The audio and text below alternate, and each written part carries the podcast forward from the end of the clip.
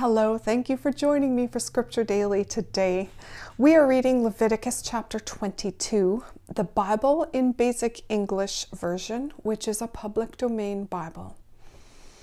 And the Lord said to Moses, Give orders to Aaron and to his sons to keep themselves separate from the holy things of the children of Israel which they give to me, and not to make my holy name common. I am the Lord. Say to them, if any man of all your seed go through all your generations being unclean comes near the holy things which the children of Israel make holy to the Lord, he will be cut off from me. I am the Lord. No man of the seed of Aaron who is a leper or who has a flow from his body may take of the holy food till he is clean. And any man touching anything which is unclean because of the dead, or any man whose seed goes from him, or anyone touching any unclean thing which goes flat on the earth, or someone by whom he may be made unclean in any way whatever, any person touching any such unclean thing will be unclean till evening. And he may not take of the holy food till his flesh has been bathed in water. And when the sun has gone down, he will be clean, and after that he may take part in the holy food, because it is his bread. That which comes to a natural death or is attacked by beasts, he may not take as food, for it will make him unclean. I am the Lord. So then, let them keep what I have put into their care, for fear that sin may come on them because of it so causing their death, because they have made it common. I am the Lord who makes them holy. No outside person may take of the holy food, or one living as a guest in the priest's house, or a servant working for payment.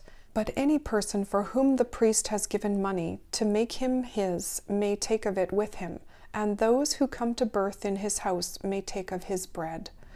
And if the daughter of a priest is married to an outside person, she may not take of the holy things which are lifted up as offerings.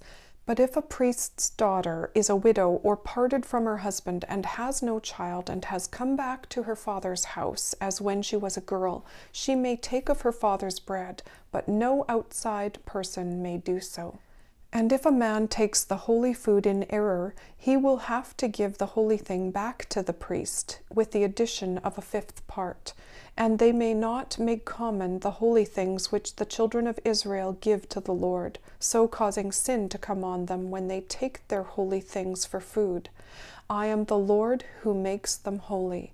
And the Lord said to Moses, Say to Aaron and to his sons and to all the children of Israel, If any man of the children of Israel or of another nation living in Israel makes an offering given because of an oath or freely given to the Lord for a burnt offering, so that it may be pleasing to the Lord, let him give a male without any mark from among the oxen or the sheep or the goats. But anything which has a mark you may not give. It will not make you pleasing to the Lord. And whoever makes a peace offering to the Lord in payment of an oath or as a free offering from the herd or flock, if it is to be pleasing to the Lord, let it be free from any mark or damage. Anything blind or broken or damaged or having any disease or any mark on it may not be offered to the Lord. You may not make an offering of it by fire on the altar to the Lord. An ox or a lamb which has more or less than its natural parts may be given as a free offering, but it will not be taken in payment of an oath. An animal which has its sex parts damaged or crushed or broken or cut may not be offered to the Lord. Such a thing may not be done anywhere in your land. And from one who is not an Israelite you may not take any of these for an offering to the Lord, for they are unclean. There is a mark on them, and the Lord will not be pleased with them. And the Lord said to Moses, when an ox or a sheep or a goat is given birth, let it be with its mother for seven days, and after the eighth day it may be taken as an offering made by fire to the Lord. A cow or a sheep may not be put to death with its young on the same day. And when you make an offering of praise to the Lord, make it in a way which is pleasing to him. Let it be used for food on the same day. Do not keep any part of it till the morning. I am the Lord. So then, keep my orders and do them. I am the Lord, and do not make my holy name common, so that it may be kept holy by the children of Israel.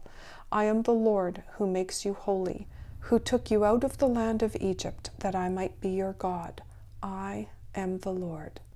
And that's the end of Leviticus 22. Thank you for being here with me today.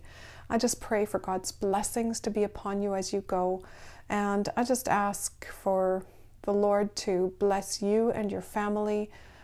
I pray for protection for anyone out there that is needing protection and as well for healing.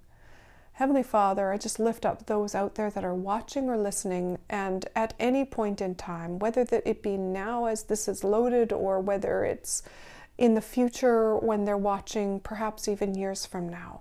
Father, when we pray, you will answer. So, Father, I pray and stand in agreement for the salvation of those that are watching, of their loved ones, friends, acquaintances, those of my own, Father.